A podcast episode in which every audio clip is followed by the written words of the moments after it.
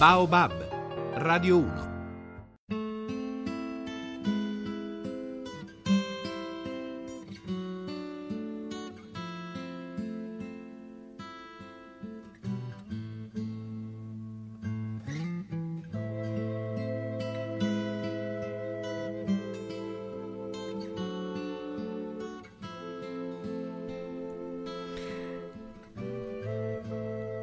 Per le riviste specializzate questo è il miglior assolo di chitarra mai eseguito. Lo sentite, è Jimmy Page, Led Zeppelin, eh, la canzone Starway to Heaven.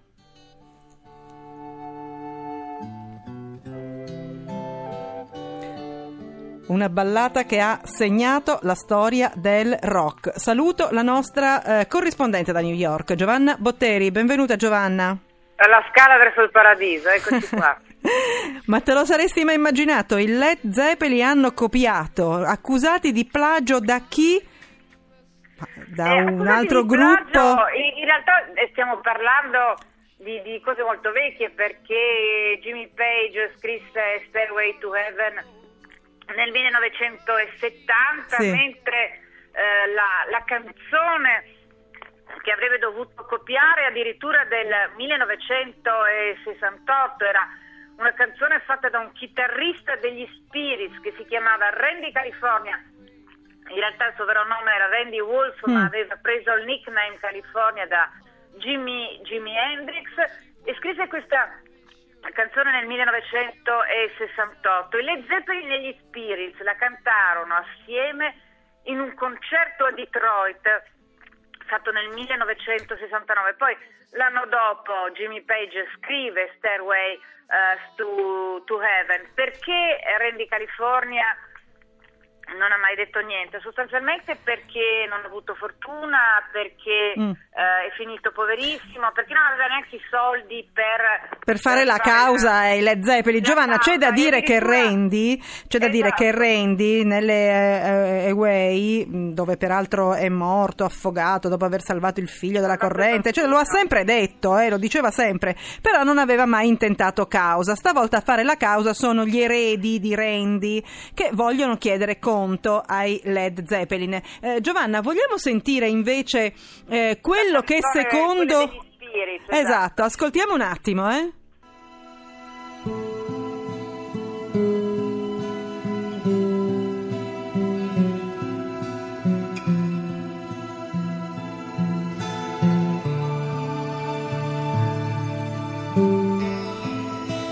Allora ci dice il nostro espertissimo Alex Mezzina che devono essere sette note identiche per poter parlare di plagio. Beh, insomma, ad orecchio, io che espertissima non sono, un po' il suono Forse lo risento. otto, eh. no?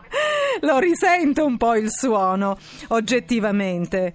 Eh, Giovanna. I, i- Led Zeppelin non sono, non sono nuovi a plagio perché anche Bullet Love, Dazed and Confused furono accusati di plagio, Jimmy Page, poi hanno sempre risolto la questione fuori dai tribunali. Il problema è che qui si parla di tanti soldi, si sta per far uscire una versione rimasterizzata di Stairway to Heaven e sono qualcosa come 10 milioni di dollari all'anno, quindi stiamo parlando di molti molti soldi che evidentemente alla famiglia del povero Randy California farebbero decisamente comodo. Il problema secondo me è che quella canzone comunque sempre resterà la canzone delle Zeppelin. Certo. Qualsiasi cosa succede nelle aule di tribunale, per noi come sentiremo quella chitarra, per noi saranno sempre le Zeppelin. Sempre Jimmy Page alla chitarra. Allora, Giovanna, altro argomento di cui vogliamo parlare, le ragazze pompon. E ancora abbiamo parlato, parliamo di lavoratori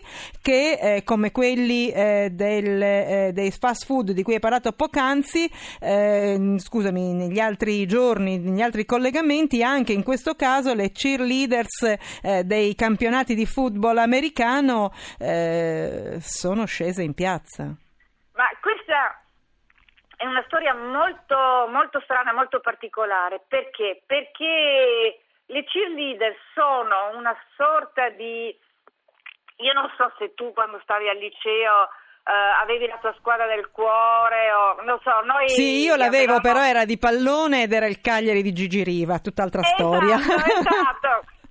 E invece, invece per me era l'archilina di pallavolo dei fratelli Pellarini e, e le cheerleader sono delle fan che eh, prima delle partite fanno questi numeri incredibili di, di, di ginnastica eh, per il pubblico.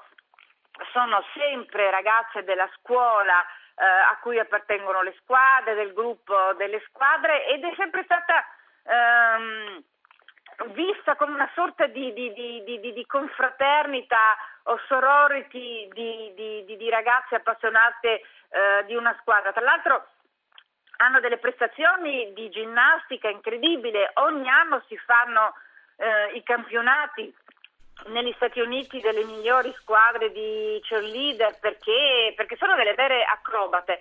Il problema è che una di loro, che ha un nome stranissimo, si chiama Manushkar Pierval, che è un nome molto molto strano, eh, ed è della Florida, di Tampa, ha detto che si è stufata a prendere soltanto 2 dollari l'ora, che anche quelli dei fast food ne prendono 7,25, che lei lavora come una matta, eh, salta, balla mm, per 15 ore alla settimana, si allena e che insomma sarebbe ora di cominciare a pagarla seriamente. E questo naturalmente ha scatenato la rivolta di tutte le cheerleader, di tutte le squadre, perché ogni squadra, dalle grandi alle piccole, hanno grandi batterie di cheerleader prima eh, della, della partita e quindi è stata aperta una class action per fare in modo che le cheerleader possano almeno guadagnare quanto i lavoratori del fast food. Adesso c'è da chiedersi se quelli che arrivano vestiti da marmotta, eccetera, se cominceranno anche loro la class action.